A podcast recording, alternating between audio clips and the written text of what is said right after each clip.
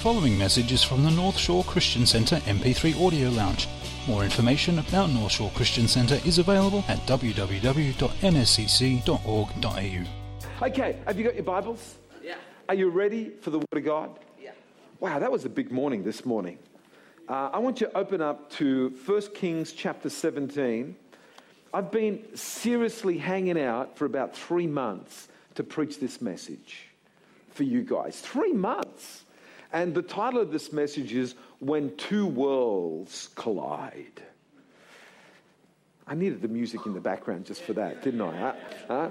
When two worlds collide. So let me read it to you from 1 Kings chapter 17. And Elijah the Tishbite of the inhabitants of Gilead said to Ahab, As the Lord God of Israel lives, before whom I stand, there shall not be dew nor rain these years except at my word. Then the word of the Lord came to him, saying, Get away from here and turn eastward and hide by the brook Cherith, which flows into the Jordan. And it will be that you shall drink from the brook, and I have commanded the ravens to feed you there. So he went and did according to the word of the Lord, for he went and stayed by the brook Cherith, which flows into the Jordan. The ravens brought him bread and meat in the morning, and the bread and meat in the evening, and he drank from the brook.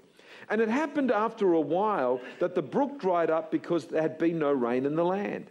Then the word of the Lord came to him, saying, Arise, go to Zarephath, which belongs to Sidon, and dwell there. See, I have commanded a widow there to provide for you. When two worlds collide, I want to speak to you today about the fact that we actually live in two worlds. Some people don't believe this, but I believe it emphatically. I believe the first world that we live in is the physical world. And the physical world is governed by physical laws, laws that can be scientifically verified. So, my, my issue with a lot of, of uh, people that don't believe in the spiritual world, they don't believe in God, because that's the second world. The second world is the spiritual world, and this world is governed by spiritual laws. See, my issue with people that are atheists and people that don't believe in the spiritual world is that they constantly want to measure the spiritual world using physical instruments. And you can't measure the spirit world using physical instruments because there are different laws that operate in these two worlds. So there are laws that operate in the spiritual world that don't necessarily operate in the physical world, and there's laws in the physical world that don't necessarily operate in the spiritual world. And the Bible is very clear that God is spirit.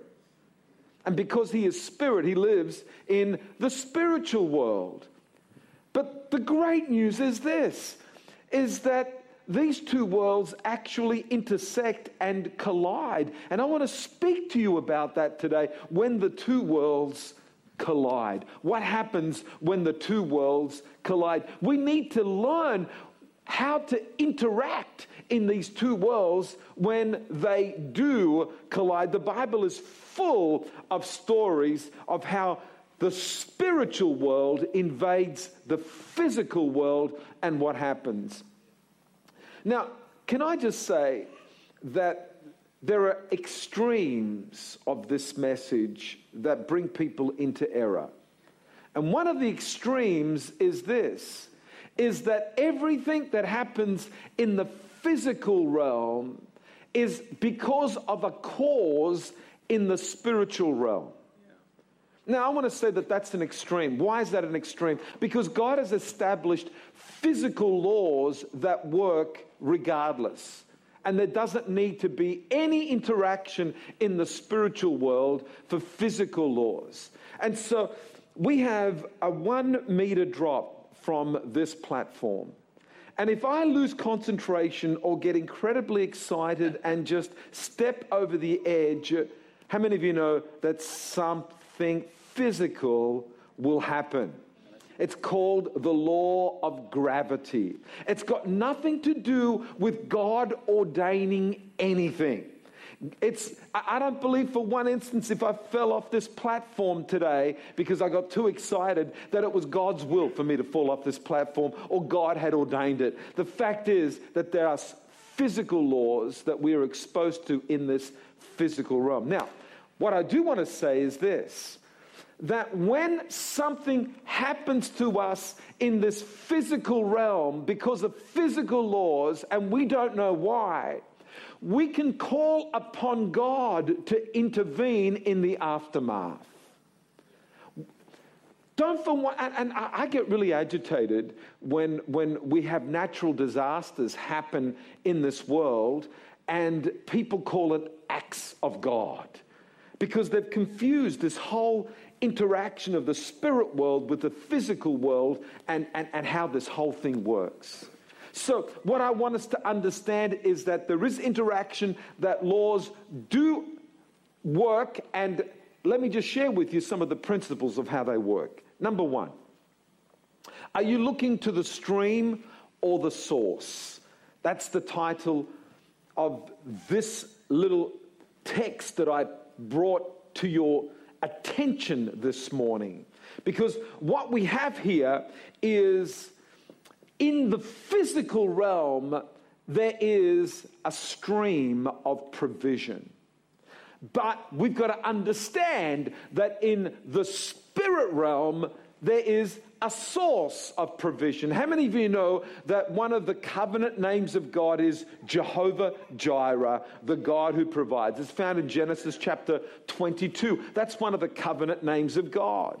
Now, what happens is this is that the stream of provision is what we see in the physical realm, but it is connected to the source of provision in the spiritual realm. I need someone to come up here and play God for me. Who, who, who can come up here and play God for me? Dion, come on, you look like God. Dion, come on up. You're, you're God. Then I want someone to come and, uh, and do provision for me, someone else who can come up and just do provision. Simone, you look like provision. Is she a provision? Stand, stand over here. There we go.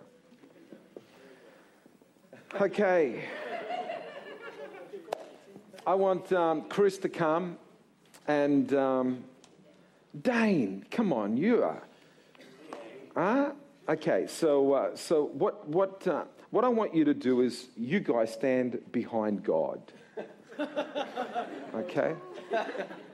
So, so Dane, you're a raven, and Chris, you're a widow. Okay? Now, you're here, your, your provision. Here we go. Just face me. Simone, you are provision. I'm Elijah, incidentally. How many of you can see that I'm a mighty man of God? I'm Elijah. And so Elijah is used to having provision. So provision comes to Elijah but, and keeps coming, coming, coming. But then what happens one day? A drought comes and provision disappears. You now disappear.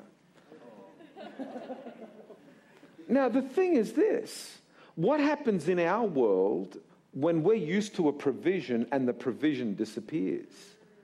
In the physical world, we say, My provision is gone. And, and in some cases, the provision can be a job, it can be an investment, it can be something that you are dependent upon that's coming your way. And so now, because I, I can only see the physical world, my provision is gone. And a lot of people throw their hands up in the air and say, My provision is gone. But what they don't realize is that your provision is only a stream but there is a source behind that stream, and the source is. And so God says, that provision is gone, but, but He says, I'm going to send you ravens. So where are the ravens? Ah, look, there's a raven. And so this raven comes in the morning. Thank you very much. Okay, then you go away. And then come in the afternoon. Come on, Raven, come. Come. Oh, thank you very much. And then nighttime comes, the Raven comes back in the morning. Oh, thank you. And the raven keeps flying. Now come back again because the raven is used to it. I love this raven. Huh? And then one day the raven comes for the very last time and disappears. Now, again, you know, I'm, it's amazing how we get used to provision even though it's supernatural. And then when it goes, it's like, I can't see. I can't see where the provision is. It was another stream. But how many of you know that God is the source of provision? And God says, if the ravens stop flying, I still keep providing. And so God says, let me send you something else. And what God, what does God do? Pulls out of his bag a widow. Hello, Pastor John. So where does it say in the Bible that it was an old widow?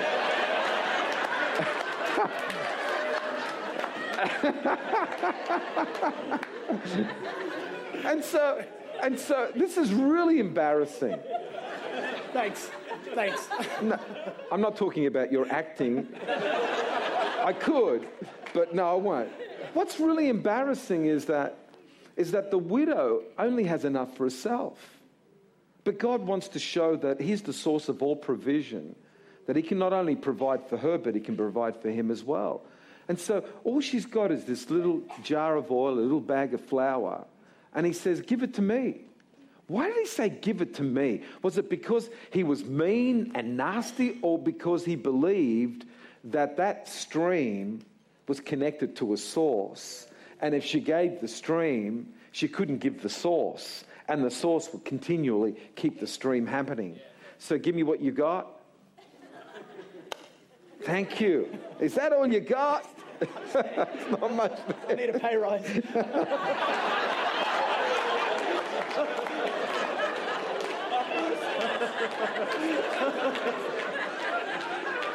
Got to improve your acting to get one of those, mate.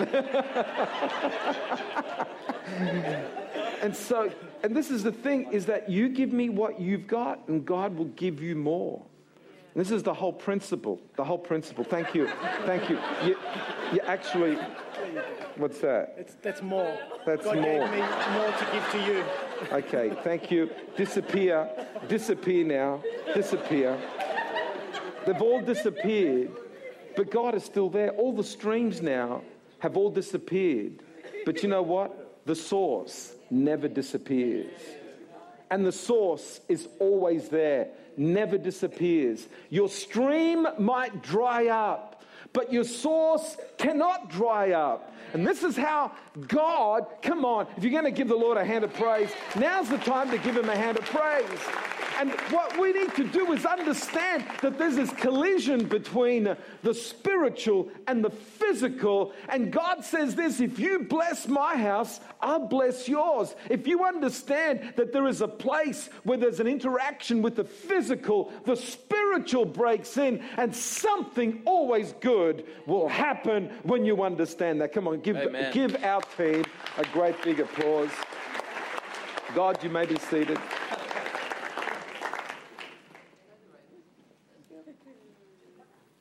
So let's look at what Jesus said in, in, in Matthew chapter 6, verse 33. What did Jesus say in Matthew 6:33? He said, "Seek ye first the kingdom of God, the spiritual, and all these things, and his righteousness." Seriously, what that means is the will of God. His righteousness is his will. That's what his righteousness is. Seek ye first the kingdom of God, his righteousness, his will. And then it says, and these things that you're focused in on. And he was, in, in the context of it, he was saying, the things that we worry about, what we will eat, what we will drink, what we will wear, the materialistic things of this world will be added to you. See, too often our focus is on the stream and not the source. And all that I've noticed in life is that the stream always changes. When we think the stream is flowing strong, it dries up. And that's when people panic and they start to run. But they're running to the wrong place. And I, and, I, and I just want you to get one message today. And what's that one message? Is, is this don't take your eyes off the spiritual world. Don't take your eyes off the spiritual world. Understand that there is a collision that takes place between the spiritual and the physical. And if you understand that, God can intervene. You know, every time I get myself into trouble in the physical realm, I actually call on God to help me in the collision between the spiritual and the physical. It's now second nature for me. I see, see, I don't get so focused in on the physical that I lose sight of the spiritual. And it's second nature. I'll never forget. How, how, many of you know that on Sunday was Father's Day? And, um, and one of the joys that my family had on Sunday was to feed me to the sharks. so that was Father's Day present for me. And, and, and it's, it's, it's a wonderful thing that I really enjoyed. But, but um, migrant parents have got no concept that it's a good thing that your children buy you a shark dive experience. And so when I told my mum that, uh, that my kids bought me a shark dive experience for Father's Day, she thought it was just plastic sharks. okay, so she, she just thought, oh, yeah, whatever. then when I said, no, they were real sharks, then she got really, this is after the experience, then she started to get worried. What did they do? I said, they put me in a shark tank. Yeah, but they were plastic. And I said, real sharks, four meter sharks. And what if you would have lost a foot? and I said, Mum, they checked. I had all my bits and pieces together after I left. He says, What sort of a gift is that? No concept of, of putting yourself in danger, you know, just no concept whatsoever. How many, how many of you think that? Okay. But what actually happened a few years back was that I had an encounter with a real live shark. I was swimming um, in the Great Barrier Reef at a place called Lady Elliot Island, and uh, I saw this huge shark swimming past, and it was huge because the little sucker fish were about this big. The shark was huge, but it was nice and sedate. And then out of the darkness came another shark. I think it might have been a tiger shark, and it was much more aggressive. And it literally came out of the darkness straight for me. And let me tell you, it was one of the scariest experiences of my life. This thing just charged towards me. Yeah, that's exactly how I felt too. But I can remember distinctly what do you do when you are facing a horrible death? And I remember underwater screaming out, Jesus, save me! At the, it just blah, blah, blah, blah. it was Jesus save me. It was definitely Jesus save me. And it was like, it was like second nature when you're facing trouble in the physical realm to call out for a, an interaction, a collision with the spiritual world. Would you come and intervene? I got myself into trouble. Would you come and intervene? I want to say to you, I'm here today. So, all in one piece. Nothing has been attached or detached in one piece. That thing came straight towards me. It would have come about a meter away. And then it just turned sharply and it disappeared in the darkness. And then something else miraculous happened. That's when I walked on water. It was you have never seen anybody get out of the water faster than that experience. You remember that day, Steve? Yeah, you remember that day. Phil Kaladukis was there. He can testify to that this is not me preaching, this is me telling the truth. And uh, this is not embellishing the story at all. But, but I learned a very valuable lesson there. And the valuable lesson is this that God does intervene into your world. And his greatest intervention in our world was when he sent Jesus. You can come up and play now. When he sent Jesus, because Jesus was the perfect mix of the spirit world with the physical world. He was holy God and holy man. He was all God, he was all man. You can come up and play. And, and there's this, this, this intervention between the spiritual and the physical. And the intervention is so that we can have eternal life. See, God realizing, you know, not only are they physical beings, they're also spiritually, spiritual beings. All have sinned and come short of the glory of God. All have made mistakes. And in my spirit world, that's called heaven. I cannot let any impurity in. How many of you know that heaven is perfect? And any impurity coming into heaven would make it imperfect.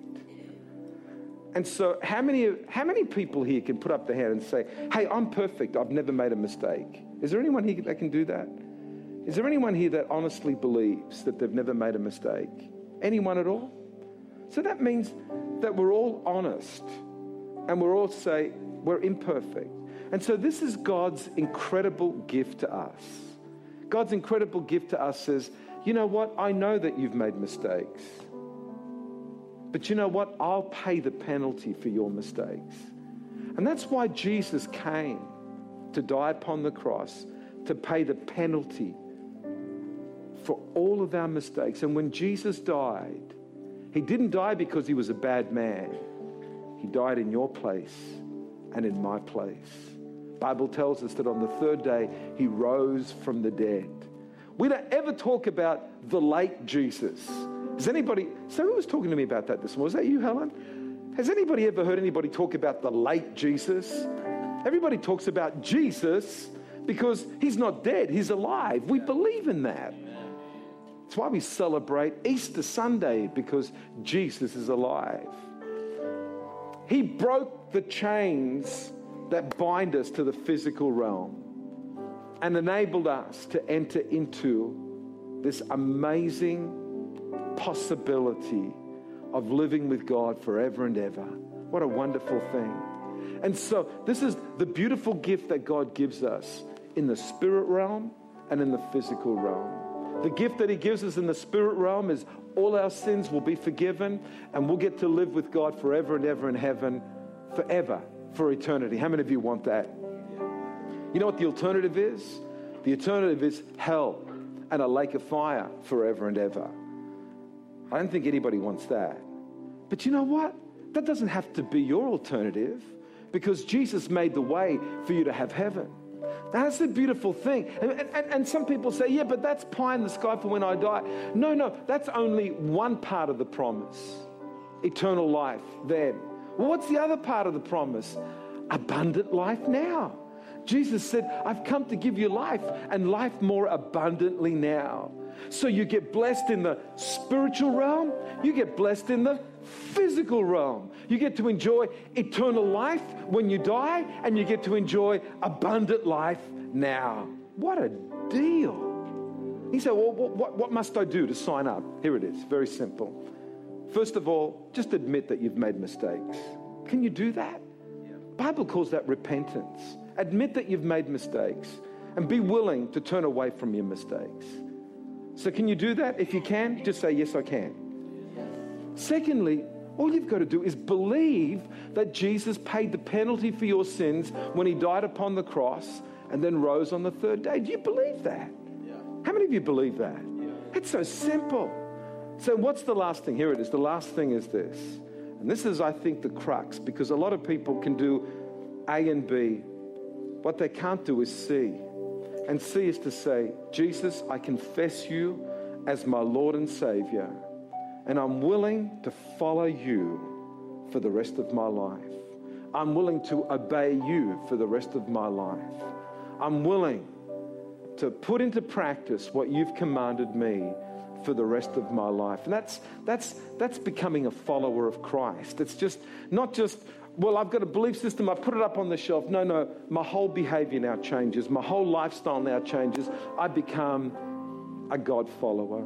And do you know what? In some of these countries that our missionaries minister to, when they pray this prayer that I want to lead you in, they actually put their hand on their throat. And I've seen photographs where these new believers put their hands on their throat and they pray this prayer saying, Jesus, I want to be your follower. Why is that? Because they know that it might cost them their lives to follow Jesus. But they are so convinced that He is the way, the truth, and the life, that there's no other way to the Father, that they are willing to say, Jesus, if you died for me, I'm willing to die for you. Wow, how awesome is that? You know what? Nobody's asking you to die for Him. All we're asking you to do is to live for Him. Can you live for Him? Can you live for Him? When you're willing to do that, this is what will happen. Bible says that your name will be written in the book of life. How awesome is that? There's, there's a book in heaven. It's called the book of life. It's actually the register book of heaven. And everyone that gets to go to heaven has their name written in that book. How wonderful it is to have your name written in the book. When you receive Jesus, your name gets written in that book. When you stand, as so many people say at the pearly gates, the book will be opened. And if your name's in the book, you enter into heaven. There won't be any tests back there. You don't have to memorize anything. Jesus is there saying, I know that your name is in the book because on the 8th of September 2013 at North Shore Christian Center, you made a decision to follow me. Enter into eternal life. It's your gift. And today, I want to ask you one simple question. Here it is Are you 100% sure that your name is written in that book? Are you 100% sure? Thanks for listening to this message from the North Shore Christian Centre Audio Lounge. We invite you to visit us online at www.nscc.org.au. Through our website, you can keep up to date with what's happening in the life of our church in Chatswood, New South Wales, as well as accessing other free resource materials.